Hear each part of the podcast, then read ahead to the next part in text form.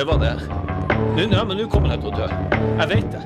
Jeg har hørt, og dette er bare noe jeg har lest, og det er ikke jeg som sier dette, men det er kreftfarlig. Akkurat det der er kreftfarlig. Vi kan jo bare google det. Fordi jeg bare kjenner, hvis jeg trykker skikkelig hardt her, så gjør det vondt. Og det har det ikke gjort før. Men ikke trykk der, da. Ok, den føflekken her har ikke vært der før. Den har ikke vært der før. Kan jeg få låne litt antibac? Er det meg du snakker til? Ja, jeg, kommer, jeg, skal, jeg, skal- bare vaske hendene. Stikk, jeg blir så forbanna! Hei, i dag skal vi snakke om at eh, Per har vært på nytt sinnemestringskurs. Jeg har vært på klatrekurs. Eh, Jeg har òg veldig, veldig dårlig samvittighet, igjen, for noe nytt. Og Per har skrevet dikt, og vi får storfint besøk av hele Norges helsesiste. There's never been a faster or easier way to start your weight loss journey than with PlushCare. PlushCare accepts most insurance plans and gives you online access to board-certified physicians who can prescribe FDA-approved weight loss medications like Wigovi and Zepbound for those who qualify. Take charge of your health and speak with a board-certified physician about a weight loss plan that's right for you. Get started today at plushcare.com slash weight loss. That's plushcare.com slash weight loss. plushcare.com slash weight loss. Planning for your next trip? Elevate your travel style with Quince. Quince has all the jet setting essentials you'll want for your next getaway, like European linen, premium luggage options, buttery soft Italian leather bags, and so much more. And is all priced at 50 to 80% less than similar brands. Plus, Quince only works with factories that use safe and ethical manufacturing practices. Pack your bags with high-quality essentials you'll be wearing for vacations to come with Quince. Go to quince.com slash pack for free shipping and 365-day returns. Velkommen til en ny episode av Og dæven, det hørtes seg, jeg hørte ut som jeg gjorde barne-TV. Ja, men du, du har en helt annen energi den her og forrige runde, men det er fint. Du har en mer positiv eh, framtoning i, eh, ønsker ønske velkommen. Ja, ja. Jeg kan ikke alltid være deppa. Nei. Det går ikke. Um, I dag har vi gjest, Per. Ja. Men først skal meg og deg eh, snakke litt, fordi det har skjedd ting. Ja. Um, du har vært på nytt sinnemestringskurs. Mhm. Care to uh, elaborate? ja. Oi, vi, vi starter rett på det. Ja, ja. Du er jo ordstyreren, bestemmer det her. Eh, jo, det var eh, Hva skal jeg si? Eh, jeg må bare hente meg inn, eller jeg må eh, Det kom så brått på. Oh, ja. Skal jeg begynne med meg, da? Ja, Okay. begynn med uka di, og så, så kommer vi, sniker vi oss inn på det. Ehm, nei, jeg har et par ting. Jeg har jo vært på dette klatrekurset Ja. som eh, min kone ga meg til, ehm, til bursdagen. Og så, det var Du- veldig gøy. Du får klatrekurs, her for sinnemestringskurs. Ja. Eh, det var veldig gøy. Det er et slags sinnemestringskurs, det òg, fordi det er jo ekstrem konsentrasjon med knuter og eh, høyder og sikring og utstyr. Ja, du har ikke vært på sinnemestringskurs, hører jeg, men, men eh, greit nok. Men, men Nei, og så Det var veldig gøy. Vi hadde det fint. Jeg jeg, jeg ble stressa når vi begynte å bytte løyper og sånn. Eh, for det følte jeg ikke var helt innafor. At vi skulle liksom drive og ta på de samme tingene. Og som andre deltakere? Ja, det, du kan ta dette tauet som jeg har tatt på. Ja. Eh, og du kan ta denne ruten der jeg har tatt på alle de. Og det er jo ikke, det er jo ikke akkurat som en som går opp og spriter alle de der eh, knaggene. Nei. Så det var litt sånn, men bortsett fra det, så var det eh, gøy, altså. Ja. Uh, og så skulle jeg egentlig gå Dette er en helt annen ting, da, men jeg skulle egentlig gå tur med vår kjære uh, venn Cato Skimten Storengen ja. i går. Og du skulle det? Han har, han har, han har invitert deg med på tur? Ja, har, du, har du lyst til å være med og gå en mil? Ah, jeg hørte uh, ingenting, jeg. Ja, ja. ja. Nei, men, Men dette handler ikke om deg. Nei. Jeg kan få lov å ha andre venner. Eller vi har jo altså, de samme vennene, men jeg kan jo få lov å finne på ting. Sånn som neste helg så skal vi ha middagsselskap med Åse. Med hvem? Med, med et annet vennepar. Skal dere? Ja, men det kan ikke være en som Jeg kan ikke Nei, gjøre det men ikke gå i forsvar, for jeg bare spør hvem det er. Uh, det uh, jeg, sitter heter Ingrid, og en som heter Thomas. Ok, det blir sikkert uh, Det blir sikkert helt topp. Ok. Men eh, det er jo ikke noe Nei, nei, ha så mange middagsselskap som dere bare vil, dere. Med hvem dere vil. Og gå turer med han Cato. Ta han Gard og han Kim òg med på tur. De andre guttene i Stadsteatret. Ja, ok. Men uansett, ting var at jeg kom meg aldri på tur. Fordi jeg hadde hatt en ganske røff natt. Jeg sliter ekstremt med å sove om dagen. Om Det- dagen? Eller om natta? Nei, ja, liksom i, i det siste, da. Ja. Ehm, jeg legger meg gjerne sånn tolv, og så halv ett, og så sovner jeg ikke før nærmere fire. Oi, dæven. Ja, ligger bare og tenker meg grønn og bekymrer meg for alt, og ja. verden, mine egne ting, bla, bla, bla. Og så, Så, som man stort sett bekymrer seg for. Ja, ja. Men, men ehm, Og da våkna jeg sånn og litt tidlig med ungene, og så, sa, og så sendte jeg melding og sa sånn Ja, jeg gleder meg til tur, og bla, bla. Så sovna jeg. Ja. Og så våkna jeg halvannen time etter den turen skulle ha begynt. Oi. Ja. Og så går jeg ut av soverommet, der møter jeg min kone, Ja. og det var dette som traff meg veldig. Så, så, sier hun sånn Skulle ikke du på tur med Cato nå? Så sier jeg jo, men jeg forsov meg. Der hun bare Herregud. Du må passe på vennene dine. Mm. Og det traff meg så sinnssykt i eh, magen. Jeg må passe på vennene mine. ja.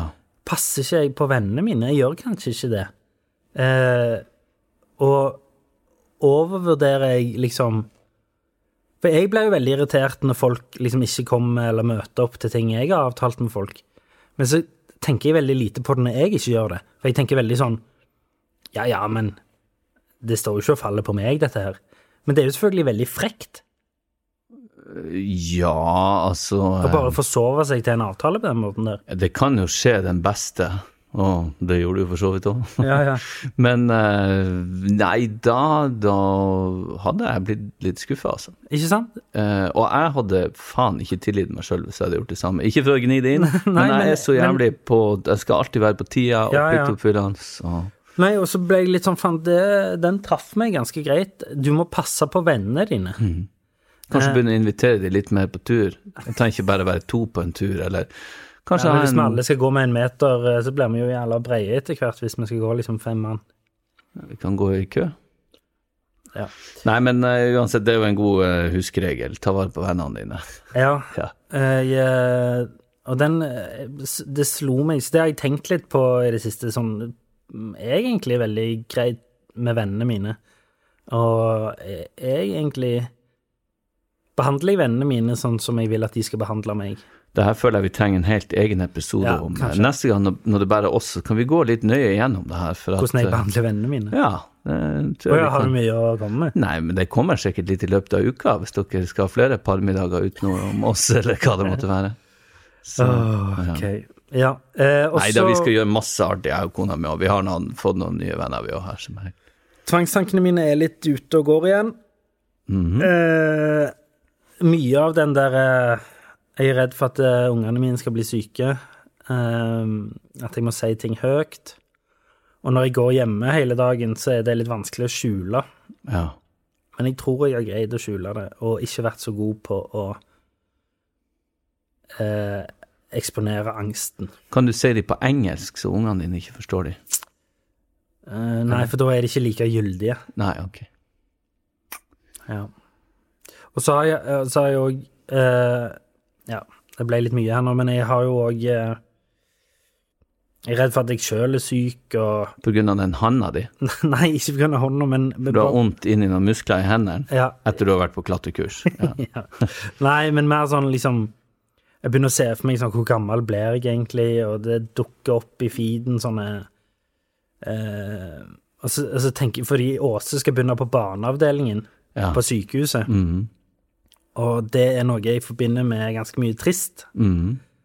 Eh, og Ja, nei, jeg kjenner at det Jeg tenker veldig mye på syke barn og sykdom om dagen, og det syns jeg er Og så er det noe med jula som gjør meg ekstra sånn følsom. ja. Jeg er veldig glad i julen, og med en gang jeg hører liksom sånn ehm, Have yourself I'm Mary så, så, begynner jeg å bli sånn.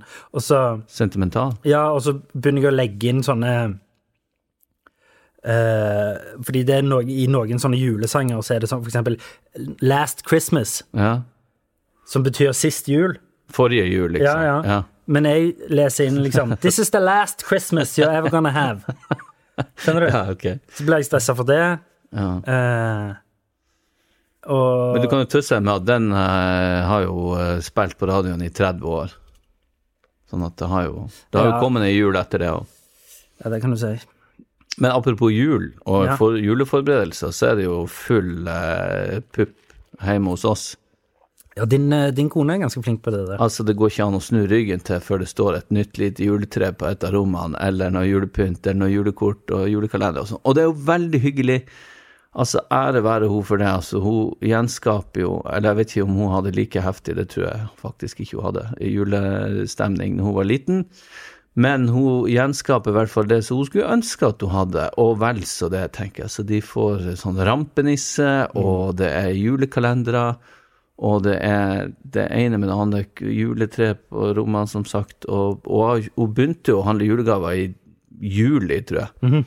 Sånn at Og jeg, jeg er så jævla langt bakpå der. Jeg har ikke kjøpt noen julekalender, og det har jeg så dårlig samvittighet for. Men det, det er ikke for seint. Jeg kjøpte min kone julekalender, Jeg vet det, og da fikk jeg enda dårligere samvittighet. men den er allerede åpna alle 24 lukene. Ja, jeg skjønte det. Eh, fordi det var en sånn med masse sånn fuktighetskremer og sånn. Ja. Å ja, det trenger jeg. Og så dagen etterpå var alle 24 lukene åpna. God jul. God jul. Men eh, nei, så, så der føler jeg henger etter. Og jeg blir kjempestressa bare for at jeg vet at jeg må ut og finne to julegaver. Og kanskje ordne 100. Det, det er det verste jeg gjør. I går var jeg på Kvadrat, dette var i hvert fall Norges største kjøpesenter. Og jeg får faen meg panikk. Jeg hater å være på kjøpesentre. Det er helt grusomt, og i hvert fall nå. Men jeg kommer nå igjen. Da skulle jeg ikke kjøpe julegave, da skulle jeg prøve en dress som jeg skal ha med i en TV-serie her. Ja, uansett. Men det, det der ligger som en sånn Å, gud, jeg gruer meg sånn til å finne to julegaver, så jeg skal Så jeg får i oppdrag om å finne Hvem er det til? Det er to Gina. Du kan ta mine to. ja. Nei, og så Så jo, litt Og jeg har skrevet et dikt som går litt på det med Altså, vi tente første julelys her forleden dag, og det syns de er Det er veldig kort, og det er ikke veldig bra grammatisk eh, bygd opp. Jeg skal ikke jobbe det ned. Jeg er ingen taler, jeg skal ikke bli en sånn fyr. Men jeg skal bare lese det kort. Det er fort. Diktet ditt. Ja, jeg tenkte det, Ja, ja, siden vi var innom det. advent. Ja, jeg leste. lest Og så skal jeg fortelle litt om sinnemestringskurset. Ok. Advent. Var det diktet? Ja, takk for oss. vi tenner første lys i kveld, vi tenner det i glede.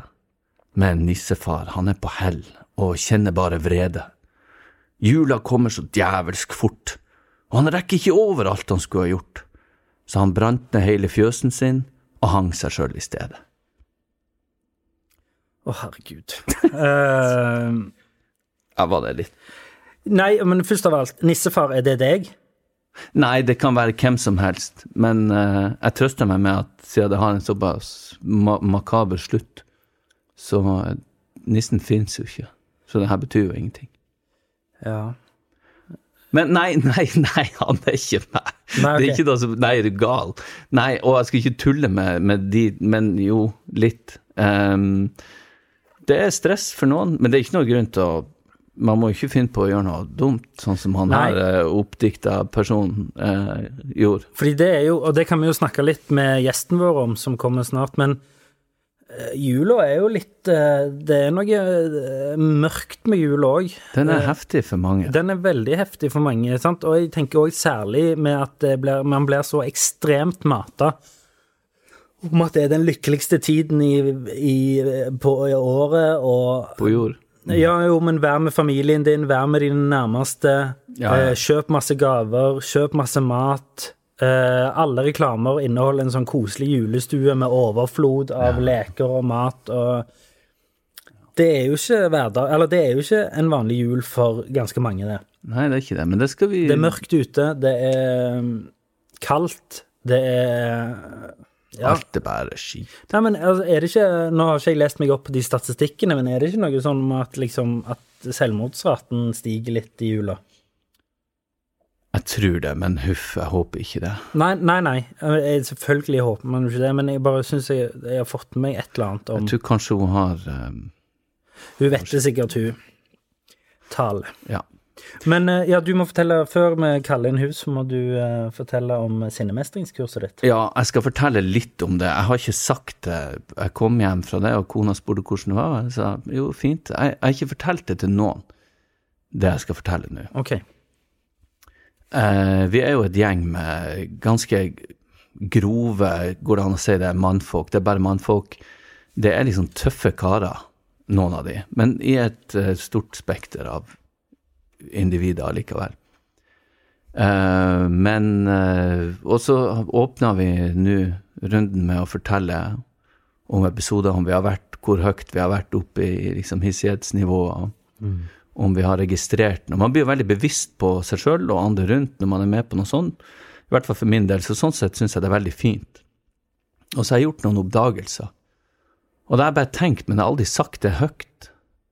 Og det er, når det kom til min tur, da, så sa jeg at um, når jeg hever stemmen og blir sint, så har jeg ikke skjønt på en måte at jeg virker At jeg kan se såpass truende ut som jeg gjør.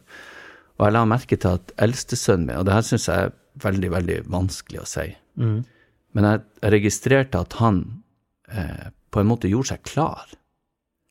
Han Til å- spente musklene i kroppen sin. Som om at Nei, gjorde seg klar for å liksom Og stramma seg opp og liksom tenkte at det her, det her må jeg stå imot når han pappa blir sint. Oi. Og når jeg oppdaga det, så brista hjertet mitt. Ja. Og når jeg sa det høyt, så begynte jeg å gråte Ja. blant de mannfolkene der. Og det, og det som skjedde med meg, eller det Og jeg, jeg prøvde altså alle mine krefter for å holde igjen. Ja.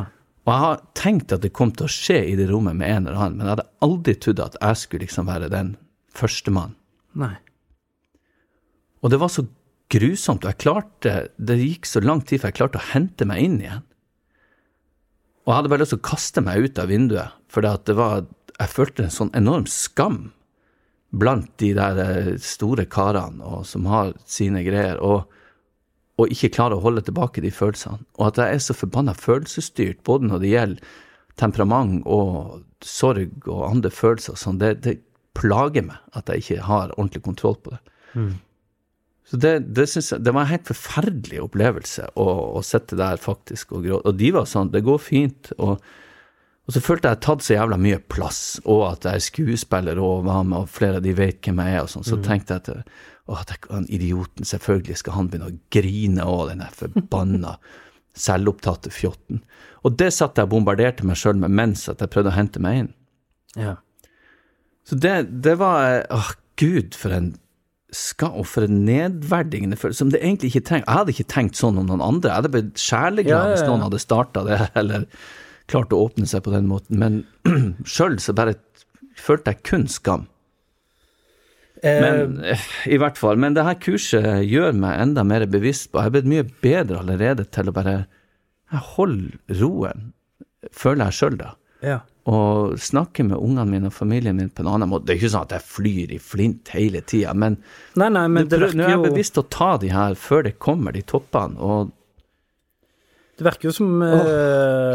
uh, Takk for at du delte, Per. Eh, det virker jo som om det funker, da. jeg tror det gjør det, altså. Ja.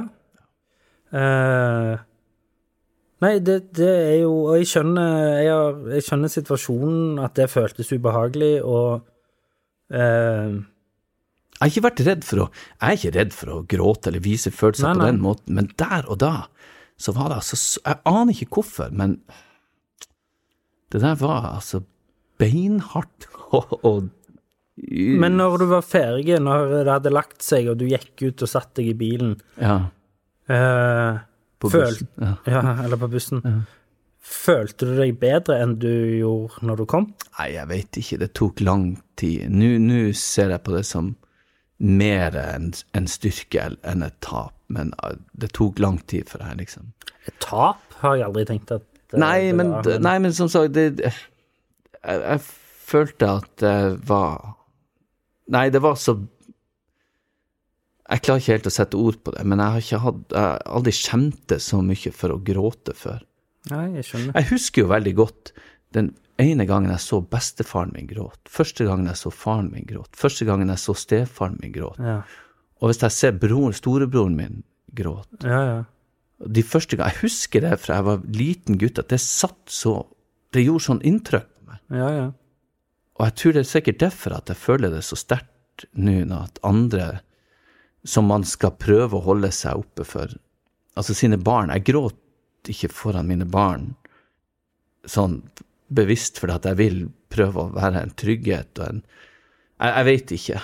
Åh gud, det her må vi snakke mer om, men vi, vi Ja. må nesten få uh... Ja, vi skal videre, men, men bare angående det uh, For det er jo en sånn fin linje, kanskje, som at du ikke skal grine foran dine barn for å vise trygghet, men òg vise at det er greit å grine av og til, på en måte. Ja, jeg, jeg tror absolutt at det er en fin ting. mm. Men uh, Men Ja. ja, Nei, jeg vet ikke. dette skal vi snakke mer om. Vi skal nå få inn gjesten vår. Ja.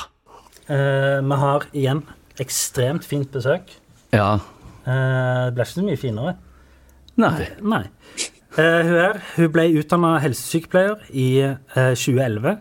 Men i 2016 bestemte hun seg for å starte en Snapchat-konto for å være mer tilgjengelig for unge voksne som sliter med ulike psykiske problemstillinger, som, som vi òg gjør.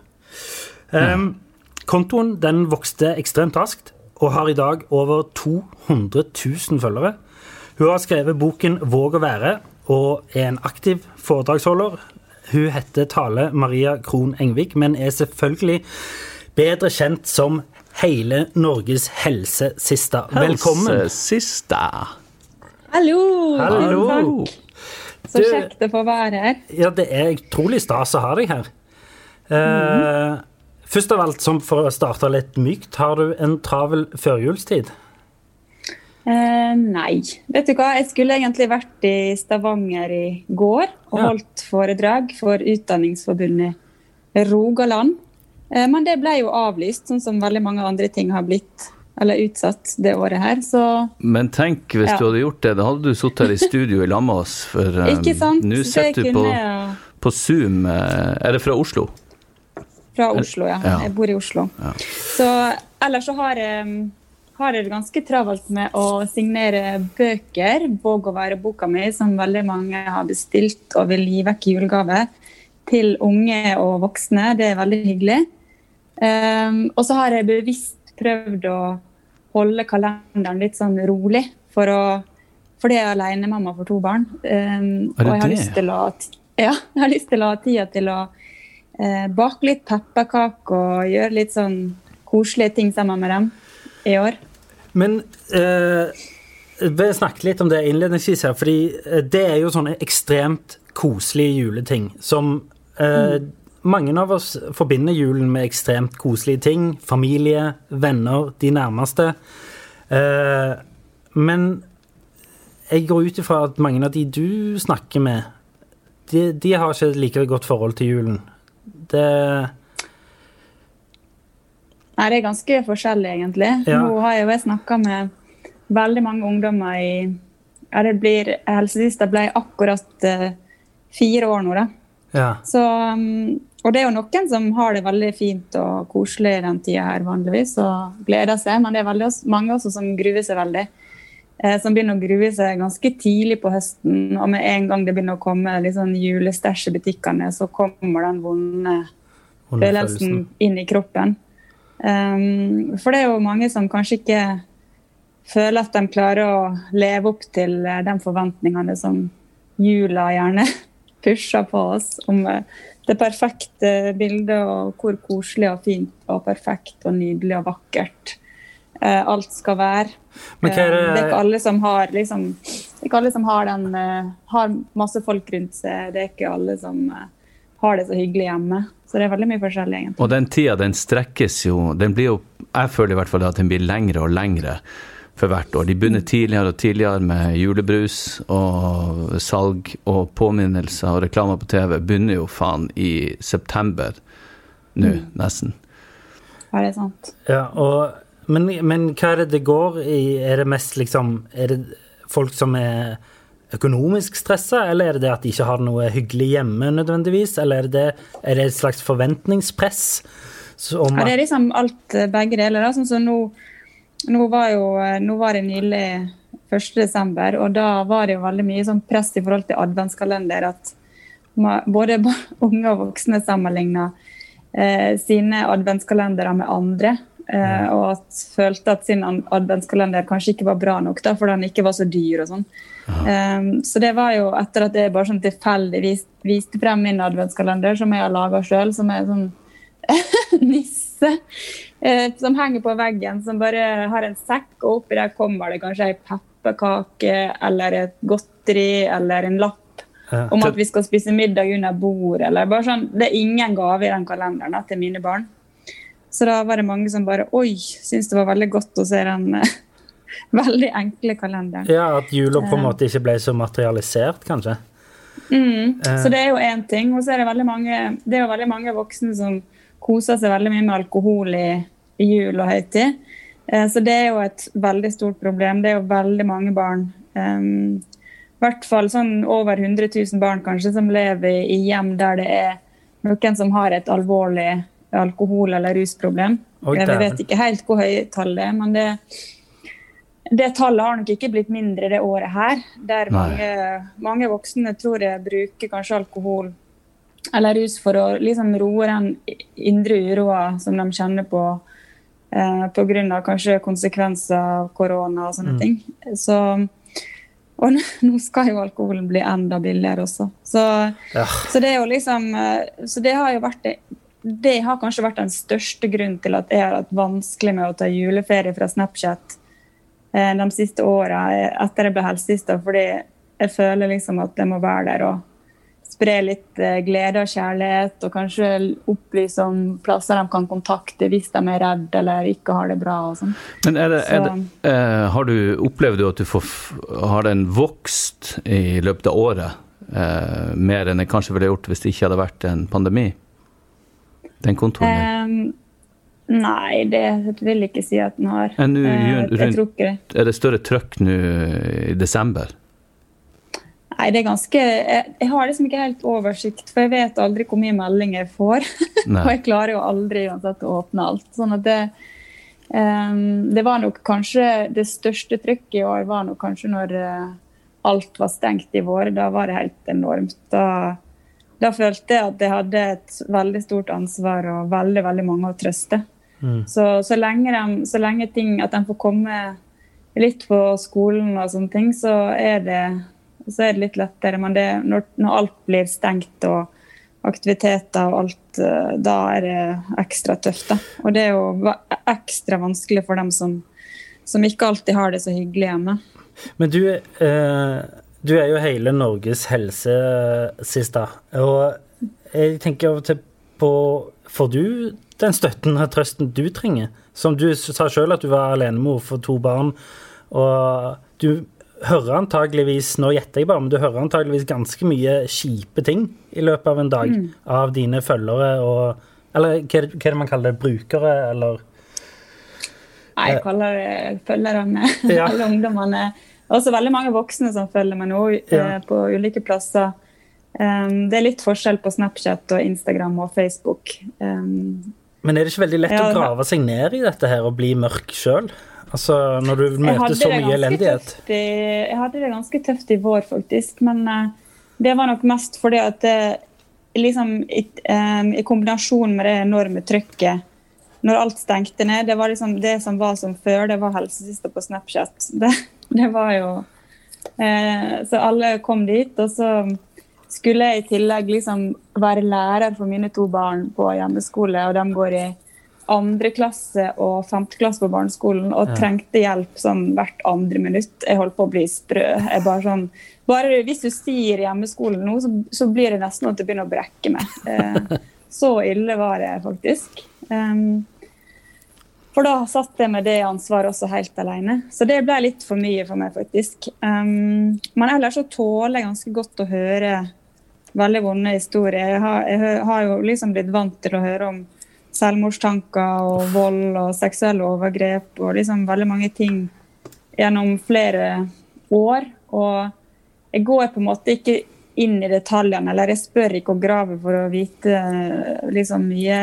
Jeg prøver å tenke hvordan kan jeg eh, hvem er det som kan være fine for dem her å snakke med, og hvor kan de søke hjelp liksom der de er? Mm. Er det en helsesykepleier, er det en lærer, kan, er det alarmtelefonen de skal kontakte? Um, hvor prekært ja. er det, liksom? Ja, liksom, ja. Og noe er jo ting som har skjedd for lenge siden, så det er jo liksom at de kanskje trenger noen å snakke med. Um, mest av alt der de er. Det er jo det som er, det er, jo det som er viktig for meg. da. Og, og det, det, som er kanskje det aller, aller vanskeligste, er jo at det er ikke alltid den hjelpa jeg peker på for dem, er der. At jeg kanskje jeg peker på dører som er stengt, liksom. Um, Følger du noen eh, personer opp videre, eller eh, peker du dem eh, forsøksvis i riktig retning? Jeg kan ikke, jeg kan ikke følge noen opp videre. Nei. Det har jeg liksom ikke lov til. sånn at jeg er jo en sånn jeg, jeg, bruker å si at det er sånn trampoline ut i systemet. Ja. Um. Ut til dem og uh, BUP og psykologer og fastleger og alt sånt. sånn at det, da er det jo viktig for meg at dem er der, uh, og at dem på en måte kan hjelpe videre. Så det, det verste for meg når, når ungdommene forteller at ja, men det er ikke helsesykepleier på skolen, eller uh, for å komme på BUP så må jeg prøve å ta livet mitt på ekte. og til og med når de prøver å ta livet sitt på ekte, så er ikke det alltid de får hjelp. da.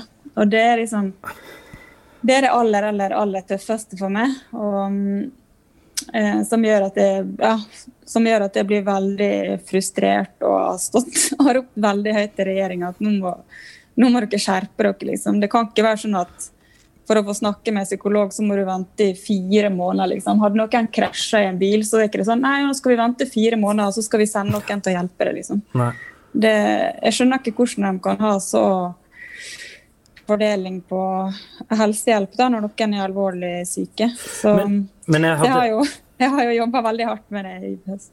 Men har det vært en, en del av prosjektet, siden liksom, du er jo basert på sosiale medier? er det er det en del av prosjektet at det skal være lett tilgjengelig, at det skal være ganske instant uh, messaging? At det skal være at det Handler det om en slags frustrasjon du har hatt for ja, Kall det gjerne systemet, da?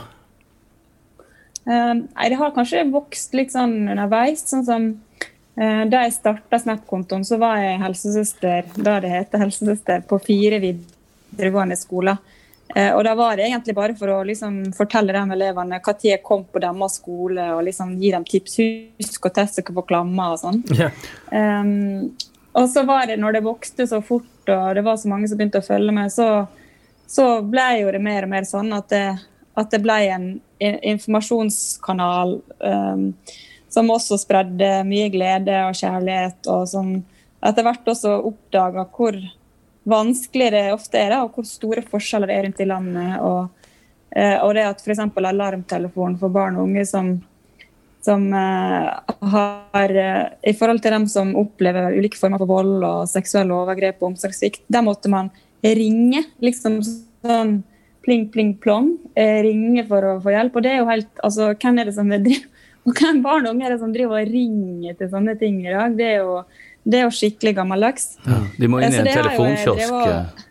De må inn i en telefonkiosk for å ringe til men, men, du, jeg skal bare ja, kort inn, for du sa du var fire forskjellige plasser. Var du én om gangen eller fire samtidig? Fungerte du som helsesøster på fire skoler samtidig? Ja, det var liksom sånn Jeg var to dager på ene skolen, og så var jeg Ja, Men det var bare du som var helsesøster fordelt på de fire skolene? Eh, på to av dem var det bare jeg, og så på to så var jeg på en måte ekstra. Men gjelder det her, er det her pga. at det ikke er utdanna nok eh, helsesykepleiere, eller er det for at uh, man ikke tar eller bruker økonomi på skolene på en sånn ressurs? Nei, altså det er, det er litt forskjellig. Da. Det, er jo, altså det burde vært enda flere helsesykepleiere og generelt voksne i skolen, hele skolen og barnehagen også. Mm. Um, men det, er også, det handler også med hvor store skolene er, eh, og økonomien til bydeler eller kommuner og sånn. Um, så det er jo eh, For jeg tenker Det må jo utelukkende være en god investering. Ja, det er veldig god og viktig forebyggende investering. Da. For det er noe er det sånn at veldig mange barn blir veldig alvorlig psykisk syke før de blir fanga opp eller får hjelp. Og det er jo veldig mange som kanskje ikke aldri fikk det, som, blir, som ender opp som unge uføre eller faller veldig utafor i samfunnet.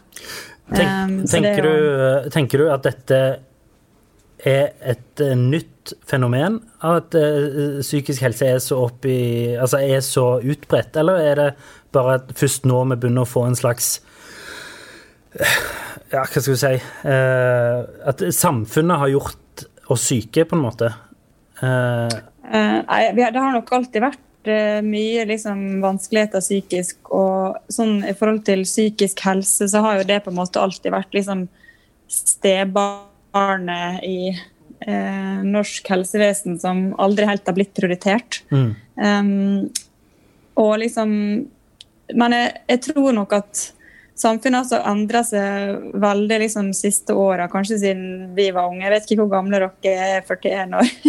Men eh, det er, det er, veldig annerledes å være ung nå enn det var da jeg var ung, i hvert fall. Mm. Um, det er veldig mye høyere press. Uh, de sammenligner seg med andre døgnet rundt på sosiale medier. Det er liksom, det, man får ikke den pausen da, til å bare være eller liksom drive rundt og ja. Å være seg sjøl?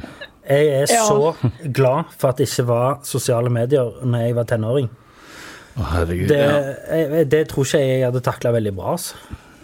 Jeg, Nei, og det, det, er ikke alltid så lett. Bare det sånn, de er jo ja, sånn på slutten av barneskolen. Da, det er jo veldig mye sånn Det er jo naturlig veldig mye sånn drama sånn blant venner, f.eks. For eksempel. Fordi man skal, man skal lære seg å håndtere konflikter og øve seg på å si unnskyld og finne ut hvordan man skal liksom stå opp for seg sjøl. Og sånn. Og det er ganske annerledes å gjøre det liksom ansikt til ansikt med noen eh, enn det å gjøre det på en app på telefonen. For det blir ganske voldsomt å se disse ordene som de skriver til hverandre. Eh, og få veldig stygge ord. Det er bare sånn, det er utrolig hva de får tilsendt. Eh, så det er veldig brutalt. da. Og det er jo vi ser jo også at eh, selvmordstall blant unge har liksom dobla seg veldig på veldig få år, egentlig. Så, mm, så det er jo eh, Ja, det, jeg tror nok det også har blitt mye tøffere å være eh, ung på mange måter. Og det er, liksom, det er så mange ting som, som skjer med sosiale medier og, eh, som kan være vanskelig, da, men samtidig så er det veldig mye fint der også.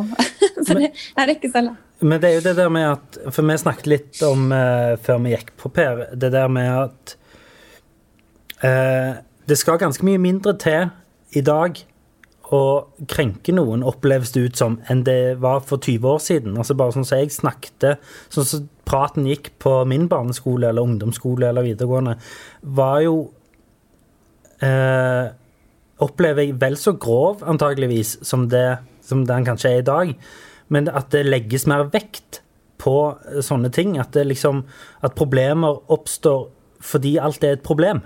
Skjønner du litt hva jeg mener? Nei. Jeg skjønte ikke helt hva du mente. Nei, det jeg mente, er at, at uh, hvis jeg sier noe, og så er det mye, det er mye mer vanligere i 2020 å si sånn Hei, det må vi ta opp, det må vi snakke om, for det krenker meg. Eh, at, sånn, ja. at, du sier det. Der den mm. andre parten antageligvis ikke mente noe med det. Men mm. det blir en større sak fordi alt skal opp i dagen. Alt skal uh, diskuteres, alt skal analyseres, alt skal sies unnskyld for. Alt skal uh, Dette er ikke nødvendigvis mine egne uh, meninger, men det er en slags teori ute og går om at vi lever i et slags krenkelsessamfunn. Ja. Som, som, gjerne gjør ting Som bare gjør folk mer Usikker. Usikker, følsomme, nærtagende, den type ting. Mm. Uh, ja, det, det, kan godt hende. Det er liksom eh, Det er ikke så mye man kan si, nei. egentlig. Nei, man må, man må veie ordene sine ganske godt nå for tida. Men jeg tenkte på i forhold til sosiale medier og min oppvekst, som selvfølgelig ikke handla om det, men jeg tenker jeg hadde evig nok Jeg var jo, kom fra en veldig liten plass hvor jeg gikk alene fra første til sjette klasse. Men når jeg begynte liksom å bevege meg litt utenfor det området på ungdomsskolen, så var vi hele ni i klassen og alt sånn, og begynte å ringe til hverandre. Og vi hadde jo den ene, den gråtelefonen eh, som sto ute i gangen. Hadde Med kanskje krøllete ledning. ja, ja, og jeg hadde én brevvenn, og bare det fikk jeg jo svettetokter og skulle forholde meg til. Så at du har en telefon nå der det er Ja. konstant piping fra alle kanaler, og eh, Facebook, uh, Jodel og Instagram og alle de tingene, og sikkert tusen andre ting som ikke jeg har hørt om engang. Det må jo være virke Ja. uoverkommelig å skal holde seg oppdatert på det mens du går på skole og skal gjøre alle andre ting for å bli et uh, fungerende menneske. Ja. Så uh, Det er, jo, um, det er jo veldig mange unge som for eksempel Jeg tror man at man ser at de sover kanskje sånn to timer for lite per dag. Ja. Eh, som igjen har liksom store ringvirkninger. Men det er, jo, det er jo veldig masse man skal holde seg oppdatert på. Man skal passe på streaken sin på Snapchat. eksempel, at de må sende bilder hver dag. Og det vet du alt om. Ja, jeg driver ikke med det. Det er, det er mange som har prøvd lenge å streake med meg, og sånt, men jeg har aldri vært med på det. Men det er jo en, det er jo en måte som Snapchat har eh, designa liksom appen for at man skal bli avhengig av å bruke den. Sant? At man må inn på Snap og sende det bildet for å, for å holde på streaken og ikke miste den.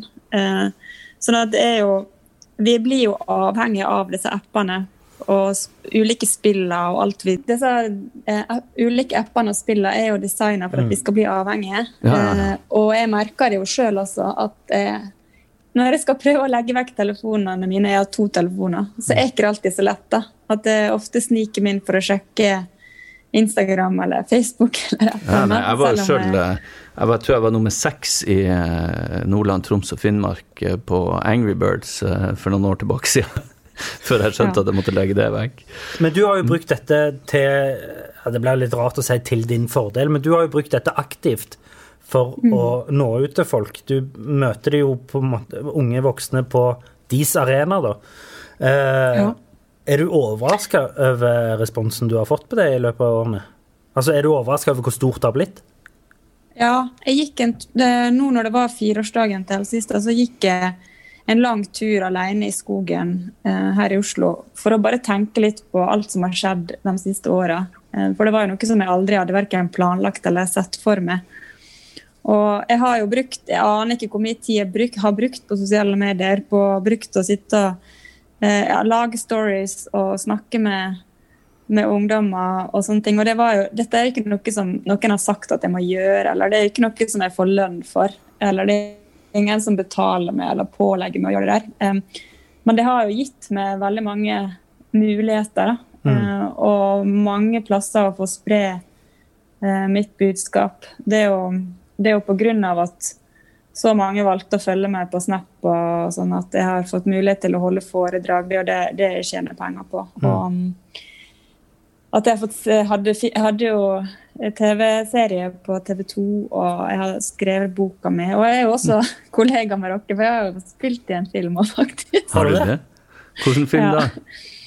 Um, jeg spilte i en film Jeg hadde en bitte liten rolle, uh, sånn to scener i en film sånn, der jeg spilte helsesøster. Så det var egentlig bare meg sjøl. den filmen vant to Amanda i 2019 for uh, beste barne- og ungdomsfilm og beste filmmanus. Hvil- Hvilken film? Jeg vet ikke hva slags film Barn? Barn. Ja. 2019. Ja, ja, ja, ja, ja. og Jan Gunnar. Røise. Ja, gratulerer med Amanda. Ja. Men, men da var det Det var, det var Psycho Bitch, het filmen. Å ja, det er Psycho Bitch. Jeg Du, det var den var jeg inne på. Jeg, skulle, jeg, var, jeg var inne på den læreren. Men du fikk han ikke? Uh, Obviously not. Ja, ja. Ja. Men, eh, da, hvis du hadde vært læreren, da hadde du spilt i samme scene som meg. For det, det var jeg som hadde prøvd eh, å ta eh, livet sitt. Ja, stemmer det. og da, da kom jeg som helsesøster inn i klassen og snakka om det, sammen med læreren. Så Ja. Det, er- det er så method acting så du får det, ja, det var en annen med skjegg, tror jeg, som fikk den rollen. Ja, antageligvis. Han ble- ja, det er så moderne med skjegg. Jeg har ikke skjegg. Men det var veldig kjekt, da. Ja. Nei, altså, jeg har jo fått lov til å være med på veldig mange uh, viktige ting. Og fått ikke, Kanskje det viktigste er å få lov til å være den stemmen for ungdommene ut i samfunnet. Og mm, Men er det da veldig frustrerende? Fordi vi har jo selvfølgelig bare lest oss opp på, på deg. Og noe av det som dukker opp, er jo at du har òg eh, Litt uforståelig for min del, egentlig, men at du, får, du har fått litt kritikk fra helsepersonell for eh, metoden din. ja, det, det, det er jo ikke så mange som har kritisert det. Det er kanskje en liten håndfull. Ja. Eh, Så, så jeg tenker det er jo veldig viktig med kritikk. Da. Det viser jo at man eh, gjør noe som er bra, og at Mm. man ikke er dø døgnflue sånn sett. Eh, Pluss at det gir, gir meg også en sjanse til å eh, tenke ekstra gjennom om jeg gjør alt eh, så bra som jeg kan det, og sånne ting. Men det er jo Men jeg tenker sånn, Det er jo alltid noen som vil kanskje ikke helt forstå det man gjør, eller eh, når man gjør ting som på en måte eh, ja, På et felt som har gått så fort at kanskje ikke lovverket eller systemer henger helt med, Ja. eh, rett og slett.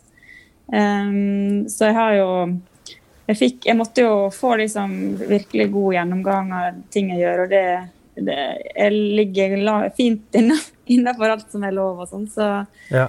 ehm, så men det, det er helt Om de kritiserer litt, det er fint. Noe, jeg ble også kritisert for at jeg hadde hullete bukser.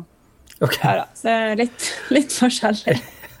Ja, det, Men uh, Men eh, Ja, fordi vi tenkte Vi satt og snakket litt, eh, meg og Per, og tenkte sånn Men eh, er det ikke bare egentlig positivt at man finner nye måter å nå ut? Fordi det er jo helt åpenbart at det er et behov for det. Det er helt åpenbart at det har fantes masse mørketall, og det fin, finnes det allerede, eller antageligvis ennå. Men at du har funnet en kanal som antageligvis fanger opp ganske mange som systemet ikke fanger opp. Opplever du at det er litt urettferdig kritikk òg?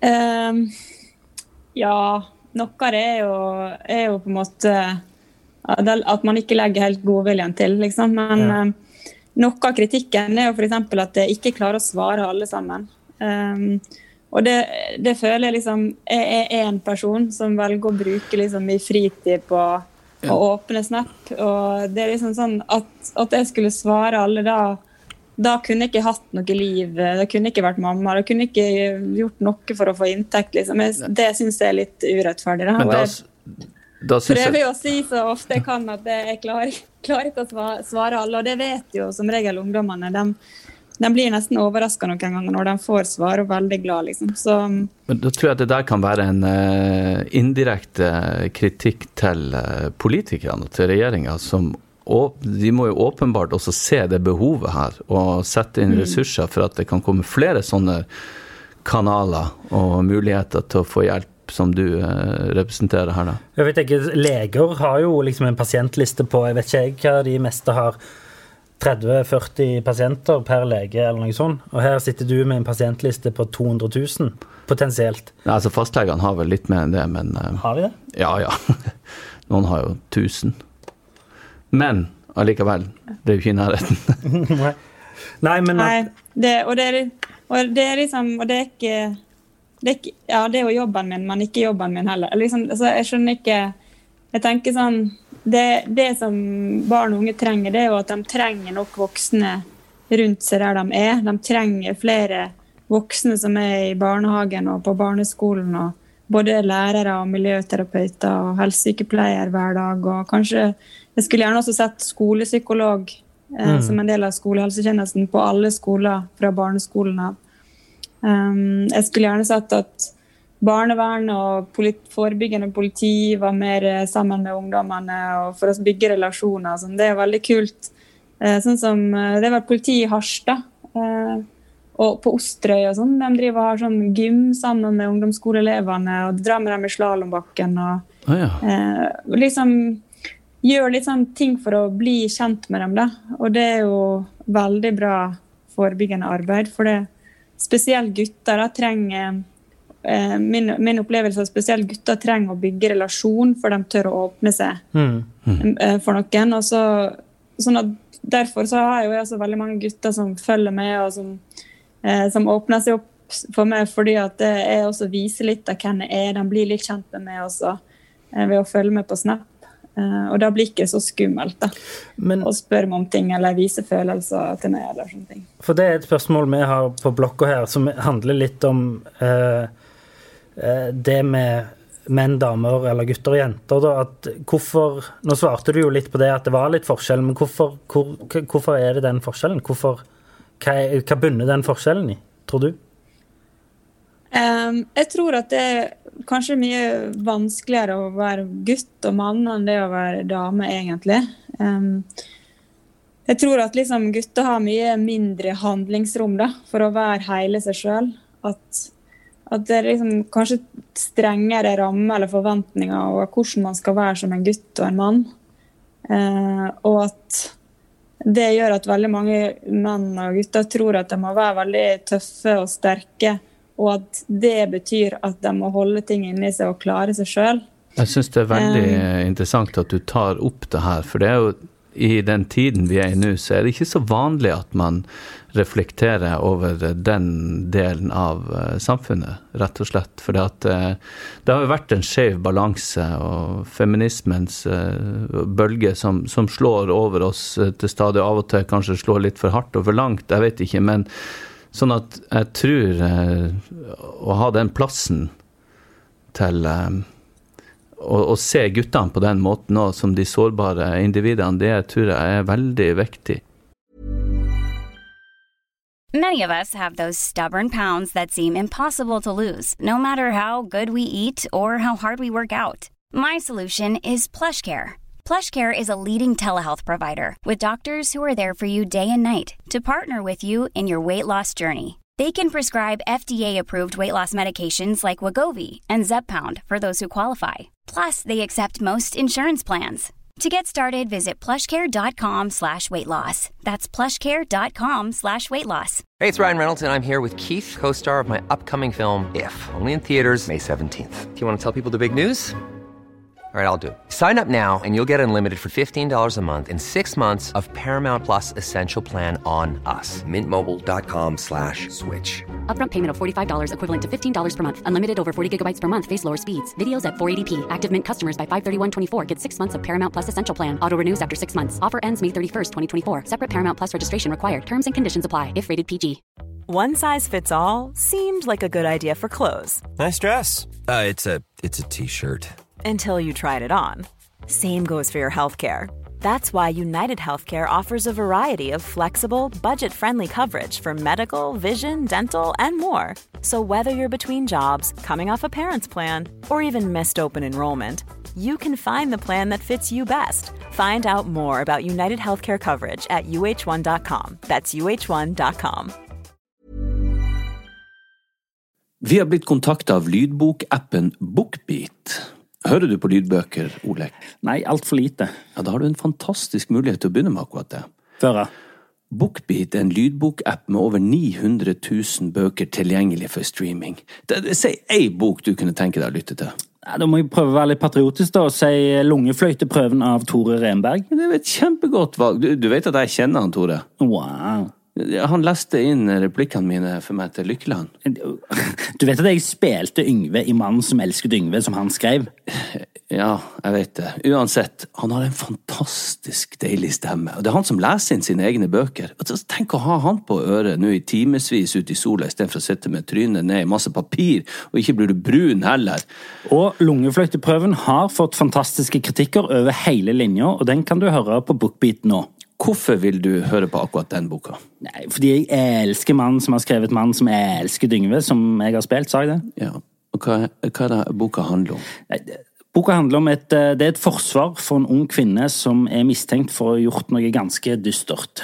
Gå inn på bookbeat.no slash psykodrama45 og få en gratis prøveperiode i 45 dager. Deretter abonnement fra kun 79 per måned. Det, det er mindre enn to caffè latte i måneden. Ja, det er det.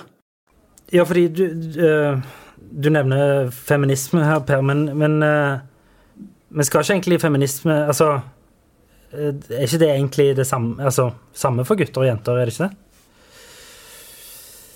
Jo, men, men ofte så tror jeg man at man har liksom fått veldig for seg at det handler veldig om jentene. Mm. Eh, at det kanskje har vært veldig mye fokus på jentene. da. Og jenter sine rettigheter og alle sånne ting. Um, mens det handler egentlig om likeverd for alle. Og uh, sånn som jeg opplever det, så er det veldig trangt for guttene. At er, de har ikke det samme handlingsrommet som jentene har. At det er uh, Derfor er jeg kanskje Derfor har jeg skrevet et eget kapittel til guttene i boka mi, faktisk, som heter 'Gutta mine'. Um, fordi at guttene har akkurat de samme følelsene og tankene og strever med akkurat det samme som jentene. Eh, guttene er også usikre og føler på kroppspress og sliter med kjærlighetssorg og eh, lurer på om de er bra nok. Og, eh, men så har ikke de like lett for å liksom snakke om det, eller kanskje være hele seg sjøl, sånn som jentene kan. Mm. Og jeg ser jo bare sånn Måten som vi oppdrar gutter og jenter på, er jo veldig forskjellig. Og at et, jeg ser at kanskje foreldre lettere kan være stolt av jenta si som går med fotballsekk og eh, driver med taekwondo på fritida. Bare 'Å, sjekk, jenta mi, hun er tøff', liksom. Mens eh, en gutt som går med rosa glittrete genser og har enhjørninger på sekken, han får ikke samme liksom, creden og skrytet, kanskje, fra eh, foreldrene sine eller andre. Ja. Um, at vi putter på en måte guttene inn i et mye trangere rom, da, en trangere bås, og at guttene liksom tenker for å være gutt så må jeg være sånn, jeg må være tøff, jeg må være sterk, og det betyr at jeg skal klare meg sjøl og eh, deale med ting alene. Mens egentlig så krever det så mye mot eh, å bare skulle si hvordan man egentlig har det. Mens gutter går ofte og tror det motsatte. Da. At de må holde, holde det inne og ha det for seg sjøl? Eller at de Ja. Og det, det tror jeg også gjør at veldig, Vi ser jo på selvmordstallene blant menn også at de er veldig høye. Eh, At det er over 400 menn som tar livet sitt i Norge hvert år, og så kanskje litt over 100 damer. At det, er, at det henger veldig sammen med at eh, ja, hvordan guttene må være det, og hvordan de tror de må klare seg sjøl, og at eh, de ikke har fått øvd seg kanskje på å åpne seg opp og snakke om hvordan de har det, eller kanskje de ikke har fått lov til å være hele seg sjøl, fordi at det er så trange rammer for guttene. da. Mm. Så, så jeg har liksom jeg har ekstra mye omsorg for guttene og bryr meg veldig mye om dem. Og det betyr ikke at de er viktigere, det er bare sånn at jeg føler at de trenger det ekstra, ekstra mye. Ja, det er jo en veldig fin observasjon, tenker jeg. Og du eh, som, som gutt sjøl, eller jeg er vel bekka mann nå, men likevel, jeg bærer jo med meg denne elendigheten. Du, eh, har du jenter eller gutter sjøl, eller begge deler, eller? Jeg har begge deler. Jeg har ei jente, og så har jeg en gutt. Ja, men eh, Klarer du å være bevisst på det hjemme, sånn at du gir like stort eh, handlingsrom og åpenhet og skryt eh, til gutten som til jenta, eller føler du at du går litt i de samme fellene som du observerer rundt deg? Det, ikke, det, det vet jeg liksom ikke alltid helt, tror jeg. Um, for det kan, jeg tror ofte vi gjør ting uten å tenke over det, for vi har liksom blitt programmert litt sånn siden vi var små sjøl. Ja. Uh, men um, men det, jeg, har, jeg har også vært bevisst på det. og sånn, sånn at det, Ja. her, her er alt lov hjemme hos meg. da.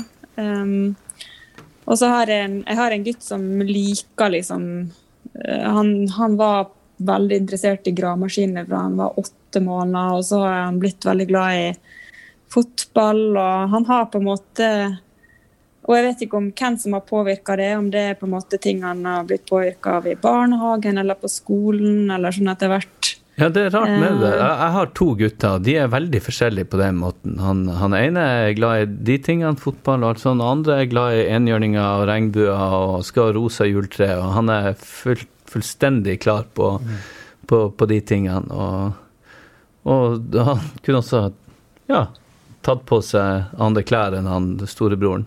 Selv om de påvirker hverandre så mye. Så om det er medfødt, eller om det har skjedd noe i barnehagen, eller sånn, det aner jeg ikke, men de er veldig forskjellige. Ja. Men da tenker jeg det er så viktig at han får lov til å bare være seg sjøl, da. Og liksom, um, og for det er jo det er sånn som jeg snakker om til ungdommene eller i foredragene mine, at liksom hvordan vi velger å være, eller hva slags legning vi har, eller alle sånne ting, det spiller ingen rolle, for vi er jo den vi er uansett. Mm. Og det er det som er viktig. Å få lov til å være seg sjøl, liksom. Eh, Så jeg tror jo også det at det gjør at mange eh, også har det vanskelig, for de kanskje ikke føler at de får helt lov til å være den de er inni seg, eller eh, Så det er jo veldig kult. Da har du tenkt å ha rosa juletre et år, eller? Eh, Vi, ja, de har et sånn lite kversett på, på rommet. Han ene er grønt, han andre er rosa. Og så skal vi vel ha grønt eh, nede. Ja. Hvis jeg får lov å bestemme. men uh, det, Jeg vet ikke om vi var innom det i stad, men i hvert fall sånn helt uh, mot tampen her uh, Hva kan vi gjøre som ikke har en helsefaglig utdannelse eller er en myndighetsperson i den forstand som skal ta vare på folk og ungdom rundt hverandre? Gjelder det samme, tenker du, at er det et råd for hva vi kan gjøre for å få en bedre verden, og at ungdom og voksne og alle mennesker skal kunne ha det bedre? Og det lille vi kan bidra med. Å, det var veldig, veldig fint spørsmål. Ja. Um, jeg tenker jo veldig mye på det her nå. Be the change you want to see in the world. Eh, at du må velge å være forandringa sjøl. For det er sånn Altså, jeg kan ikke bestemme hvordan du skal være, eller hvordan andre skal være. Uh, jeg, jeg kan bare bestemme hvem er det, hvem er det jeg vil være. Eh, hvordan er det jeg vil bli huska? Um, og jeg tenker veldig mye over ordene mine. Jeg liksom, det er noe som jeg er veldig opptatt av. Å tenke hvordan er det å møte mine ord? Enten jeg sier dem ut av munnen, eller jeg skriver dem i en snap eller i en mail, eller hvordan er det å møte med um, ute på gata, liksom. Hvordan jeg møter folk med hele kroppen min. Og jeg sier ikke at jeg alltid har en superbra dag og er helt perfekt, liksom. Men, eh, men dette er sånne ting som jeg går og tenker mye på. Da. Og Har du jeg noen hadde for- også en eh, Har, har Om du jeg noe, har- om du har noen forbilder i den henseende? Ja, jeg har, eh, jeg har liksom mormora mi som et forbilde. Uh, hun er, sitter oppå ei sky og smiler og er veldig stolt av meg. Men uh, uh, hun var veldig god. og var liksom Hun skravla med alle og lo og liksom Alle hadde det på en måte bedre etter at de hadde møtt mormor. Hun prøvde, prøvde aldri å imponere noen, men hun, liksom, hun bare spredde så mye godhet og glede. Eh, sånn at det, hun er mitt forbilde. Og liksom inspirasjon i veldig mye av det jeg gjør, og måten som jeg kommuniserer og formidler på eh, ulike plasser. Ja, det er Eh, Og jeg hadde også, jeg hadde også en TED-talk som handler om ord. liksom Hvordan vi med få ord kan løfte noen opp. eh, Og hvordan vi med få ord kan slå noen rett i bakken. For det ser jo jeg både enkeltmennesker gjør, og liksom folk som jobber i systemet i helsevesenet. sånn. Hvor, hvor stor forskjell liksom veldig få ord kan gjøre da, eh, i dagen til et menneske. Og mine viktigste ord er jo 'våg å være', Ja. som er kjempesterke ord, liksom. Men du snakker jo Eh, nå om at du hadde en, en slags omsorgsperson eh, som var veldig viktig for deg, og er ditt store forbilde. Men, og du har jo mye kontakt med unge. Det, opplever du at det er problemet ofte, at de ikke har en voksen omsorgsperson som sier de riktige For ofte så koster det jo så lite å gjøre noe stort for andre. Eh, Som jeg opplever er litt det du sier med ordene dine, at et ord kan bety veldig mye for noen, selv om det koster veldig lite for deg å si det. Eh, Opplever du det som et av hovedproblemene? At uh, disse menneskene som tar kontakt med deg, ikke nødvendigvis har den type oppfølging eller omsorg de trenger i nære relasjoner? Ja, jeg opplever ofte at det, eller at, de, at, de, at det er så mange ting i samfunnet vårt som er litt tabu. da. Eller vi tenker at det er vanskelig å snakke om det fordi at vi ikke er vant til det. Eh, og så er det, er det også veld, veldig sånn For det er mange følelser som er liksom Akkurat som det er feil å ha dem. Det å ha det liksom vondt eller være trist eller sur eller lei seg eller sint, sånn som kanskje eh, Per har strevd med, liksom. At det, eh, som er helt naturlige følelser, da, det, det, blir veldig vanskelig å snakke om eller vise frem. For det at det, eh, sånn skal jo man ikke ha det. Man skal jo ha det rosenrødt og perfekt eh, og nydelig og vakkert, sånn som vi ser på Instagram, liksom. Mm. Eh, men så har jo vi alle disse andre følelsene i oss, og så har vi kanskje aldri helt lært oss å snakke om dem eller sette ord på dem eller håndtere dem. For det liksom, det, har vi blitt sendt på gangen og på rommet og liksom måtte klart oss sjøl. Eh, mm. og ingen som har snakka noe særlig med oss om de tinga der. Um, så, så, det er jo liksom det å At, at det må være voksne der som, som ser ser hele dere, og som mm. lar det lære barn å sette ord på hele seg sjøl. Og bare Nå virker du sint, liksom. Hvordan, hvordan kjente du det inn i kroppen din, og hva slags tanker var det du fikk da? Og, eh, så det var kanskje ikke noen som sa sånne ting til deg, Per, når du var liten, liksom. Nei, jeg vet ikke, men uh, det er kanskje ikke for seint å si det. Nå vil jeg kanskje latt meg provosere litt av det. for at don't patronize me. Men uh, Nei, jeg tror også det er vekk altså, Man lærer jo hele tida.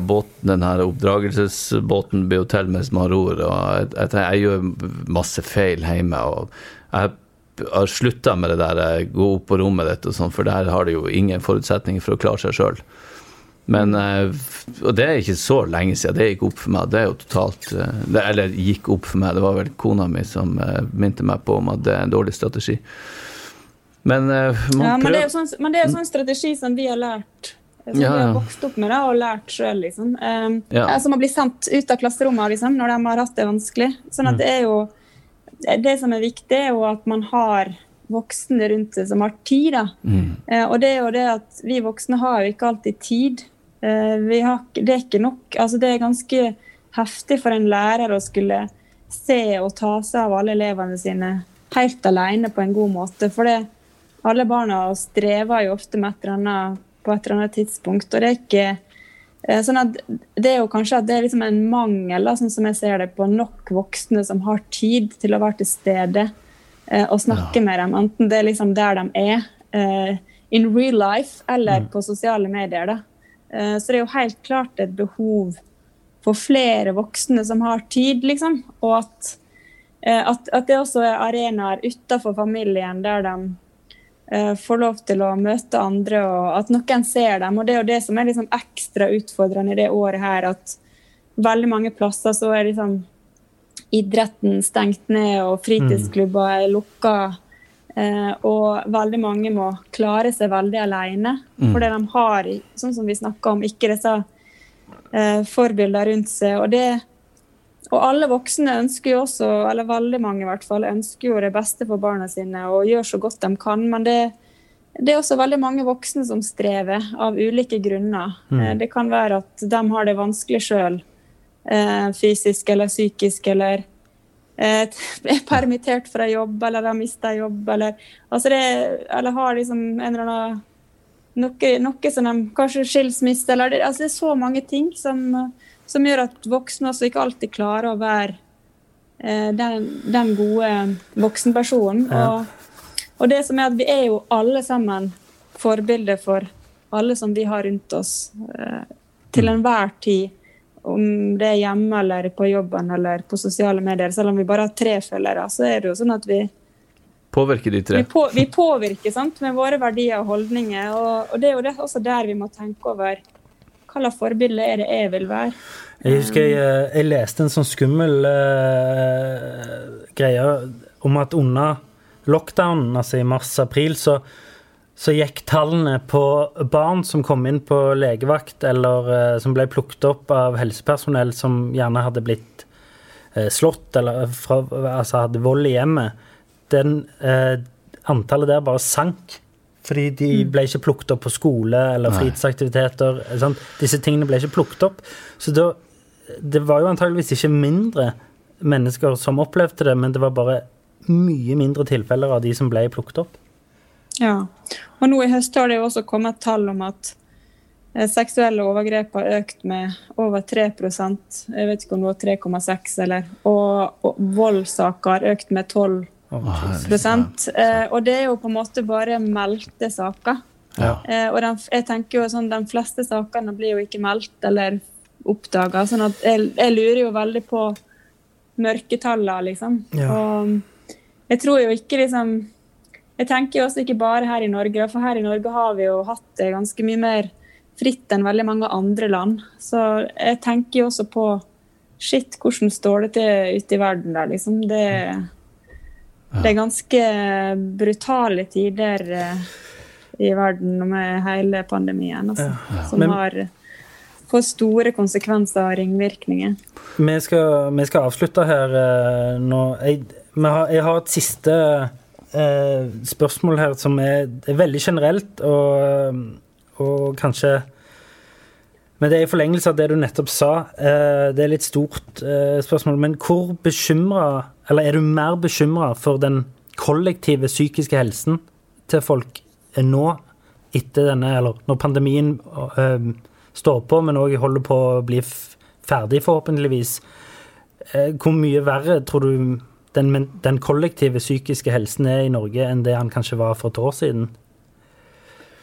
Um, altså da, da, da landet stengte, så tenkte jo jeg liksom shit, nå må jeg gjøre alt jeg kan for at vi skal komme ut på andre sida her med så god psykisk helse som mulig. Ehm, men det er jo vanskelig når man ikke vet hvor lenge ting varer. Og jeg er jo mer bekymra nå enn jeg var for et halvt år siden. Og jeg ser jo at det begynner å få veldig mange konsekvenser for veldig mange. Um, Det er jo sånn Hvis jeg spør f.eks. på Instagram hvordan har du det i dag, eller hva tenker du på, så er det det er som om at jeg blir truffet av en tsunami av um, vonde, mørke, ensomme tanker. Av folk som ikke har fått en klem siden uh, før mars. At uh, av uh, studenter som har flytta og sitter ensomme og ikke blir kjent med noen, og bare gitt opp og droppa ut av studiet. Og, og som har fått så stor sosial angst at nei, nå tør jeg ikke lenger å ta telefonen når han pappa ringer. Um, og jeg liksom, Det er ikke bare barn og unge jeg snakker på vegne av nå, jeg snakker liksom på vegne av alle aldre, liksom fra små barn til, eh, til eldre. Som, Så tror jeg at veldig mange har fått det vanskelig, og veldig mange har um, fått påvirka livet sine på en sånn måte at det kommer til å ta tid um, før det blir bedre igjen. Og jeg tror også det kan bli veldig vanskelig den dagen vi åpner opp og skal leve normalt igjen. Og veldig mange av oss kommer til å sprette videre og møtes i kjempeklemme orgie, liksom. Eh, mens, men, mens veldig mange har fått det vanskelig psykisk. da. Du nevnte OCD i sted. Det er veldig mange som har fått tilbakefall på det. Eh, tilbakefall på spiseforstyrrelser, rusproblemer. Ehm, og som eh, og, og det er alltid sånn Selvmordstallene bruker f.eks. å være høye i januar. Så jeg er veldig bekymra for folk som sier ja, vi skal holde ut over jul for de nærmeste en del, men så orker ikke mer. Um, og også våren, når, når alle er så lykkelige og strålende og går ut i lyset. Det kan også være veldig tøft for folk som har det vanskelig å se liksom at å ja, der går verden videre, men sånn er ikke det for meg. Det her orker jeg ikke, liksom. Så vi skal passe godt på hverandre. Ehm, vi skal, tenke, vi skal gå, gå gjennom lista vår med navn og tenke er det noen jeg ikke har sendt en melding til eh, på en stund, f.eks. Eh, for det er jo altså det er sånne små ting som kan bety så mye. Da. Det at, bare at noen tenker på det, da gjør det at du ikke føler deg helt alene i verden. Bare det å få en melding 'Hei, jeg er her', liksom. Jeg er glad i det. Eh, det er kaffe på kanna. Eh, jeg går en tur forbi huset ditt om en halvtime. Det har vært en litt slitsom dag. Bli gjerne med hvis, det, hvis du har lyst. Altså sånne små ting der man bare viser at man tenker på hverandre, det, det kan liksom redde liv. Eh, Og så kan så det de er viktig å huske på. Ja, men det er en veldig fin påminnelse. De små tingene kan gjøre en stor forskjell. Og og hvis, de, eh, hvis noen vil, så kan de også skrive til din Snapchat-konto. Eller hvis de ikke får svar der, det er jo ikke sikkert siden de har sånn enorm pågang, så kan de jo også, hvis de trenger noen å snakke med, så har man jo en hjelpetelefon. Altså for mental Ja. helse som er 116 123. Og det er jo bare å ringe. Det er jo ikke verre enn det. Ja, det, det, og det, det er bare å ringe. Og det er liksom det å, det å tørre å åpne opp om hvordan man egentlig har det, selv om det er til en venn eller om det er til fastlegen sin, eller eh, Det er en viktig start, altså. Og så er det også å hjelpe med å si, sette krav til politikerne, tenker jeg. At vi, vi må få Når vi faktisk går til fastlegen vår og sier nå har jeg det så tøft, så, så er ikke det bra nok at vi må vente i ukevis og månedsvis på å få noen å snakke med. Det, Eh, vi må liksom kunne kreve at eh, det psykiske helsevesenet vårt er likt, uansett om man er alvorlig syk fysisk eller psykisk. Da. Så det, det, eh, det er min store drøm, er at det blir lø løfta opp. Og så kan jeg, eh, kan jeg bruke energi på, på andre ting enn å stå og rope på vegne av hele befolkninga. Ja, men vi kan rope sammen med deg etter hvert når vi får lov å samles litt utenfor Stortinget eller et eller annet. Ja, vi får gjort veldig- det vi kan på sosiale medier. og Du har en eh, fin og viktig eh, stemme og et supert engasjement som Ja. vi eh, verdsetter på vegne av oss og på mange, mange, mange flere. Og vi kunne jo sittet her i timevis, men Og jeg, jeg pleier alltid å si med de vise ord, men det var så jæsla mange vise ord å velge mellom i dag at Jeg tror vi bare sier tusen, tusen hjertelig takk, Tale, for at du tok deg tid til å snakke med oss. Det var Det var, det var både sterkt og fint å høre på deg. Ja, det var skikkelig fint å få skravla også med dere. Eh, Så kanskje, kanskje de vise ordene rett og slett er ord. Hvor viktig Eller at, at ord kan gjøre en forskjell. Da.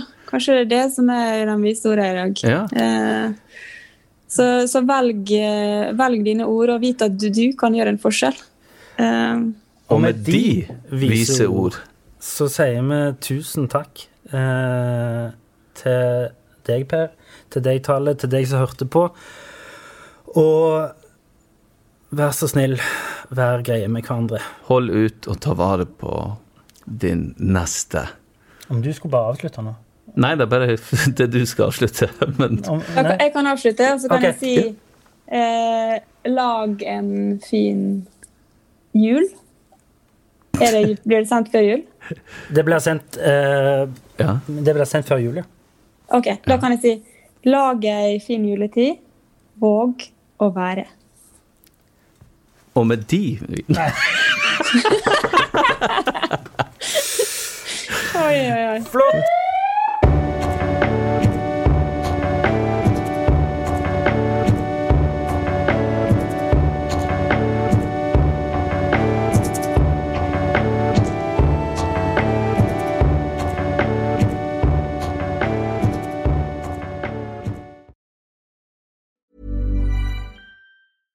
Ever catch yourself eating the same flavorless dinner three days in a row? Dreaming of something better? Well, HelloFresh is your guilt free dream come true, baby. It's me, Kiki Palmer. Let's wake up those taste buds with hot, juicy pecan crusted chicken or garlic butter shrimp scampi. Mm. Hello Fresh. Stop dreaming of all the delicious possibilities and dig in at HelloFresh.com. Let's get this dinner party started. Imagine the softest sheets you've ever felt. Now imagine them getting even softer over time. That's what you'll feel with Bowl and Branch's organic cotton sheets. In a recent customer survey, 96% replied that Bowl and Branch sheets get softer with every wash. Start getting your best night's sleep in these sheets that get softer and softer for years to come. Try their sheets with a 30-night guarantee. Plus, get 15% off your first order at bowlandbranch.com. Code BUTTERY. Exclusions apply. See site for details. Even when we're on a budget, we still deserve nice things. Quince is a place to scoop up stunning high-end goods for 50 to 80% less than similar brands. They have buttery soft cashmere sweaters starting at $50, luxurious Italian leather bags, and so much more. Plus, Quince only works with factories that use safe, ethical, and responsible manufacturing. Get the high-end goods you'll love without the high price tag with Quince. Go to quince.com slash style for free shipping and 365-day returns.